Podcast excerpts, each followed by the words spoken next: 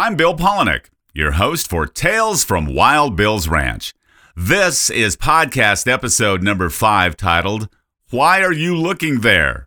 Meeting John Hoeven.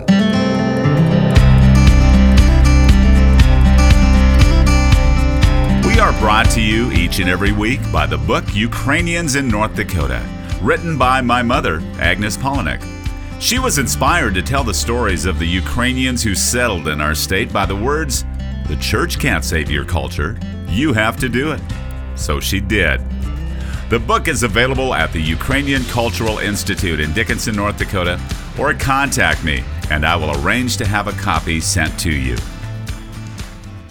As the year 2019, along with the decade, come to a close real soon, it seems that our community has been inundated with death.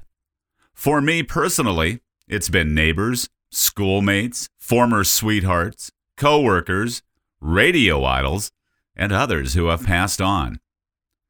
Rather than comment on death and dying, I made the decision to end the decade not necessarily so much on a positive note, but a light-hearted one.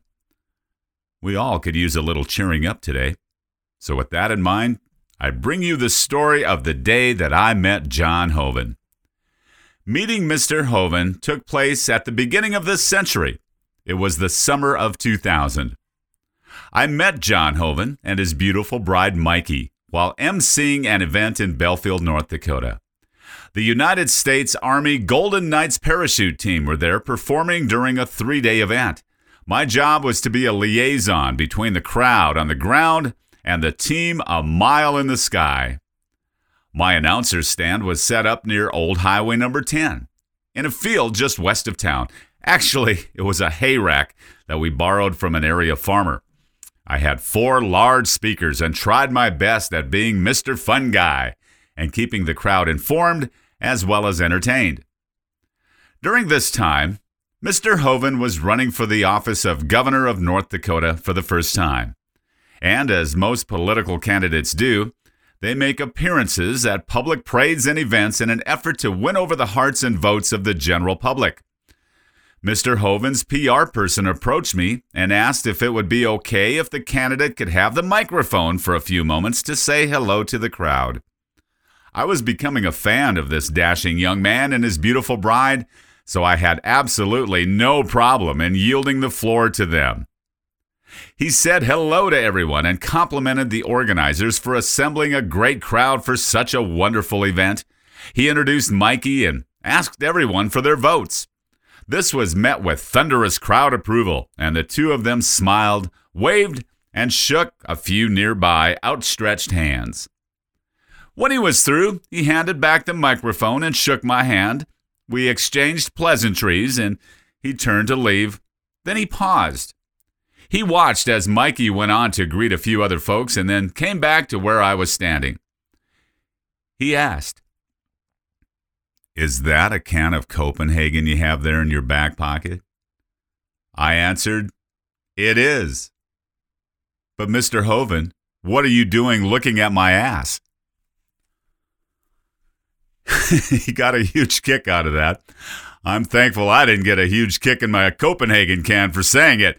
Mr. Hoeven went on to win the election that fall and became one of the most successful and well liked governors this state has ever known. We crossed paths several times over the years following. The First Lady, Mikey, even presented my mother a governor's award, of which I have pictures posted on my Facebook profile. I am proud to say I voted for him each time he was ever in any election since that glorious and festive summer afternoon in Belfield, North Dakota.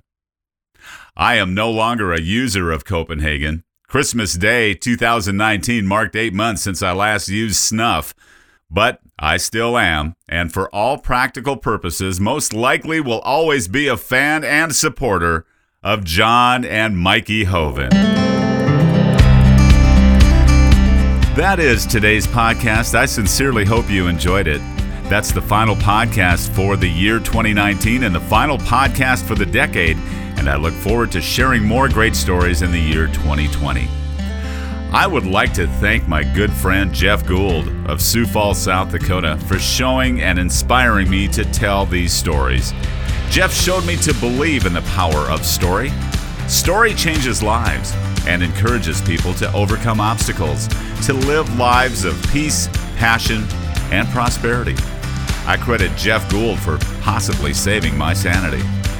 Please find out more about my friend at ilikethatstory.net. We are brought to you by the book Ukrainians in North Dakota in Their Voices, written by Agnes Polinick. I'm Bill Polinick. Thanks so much for listening.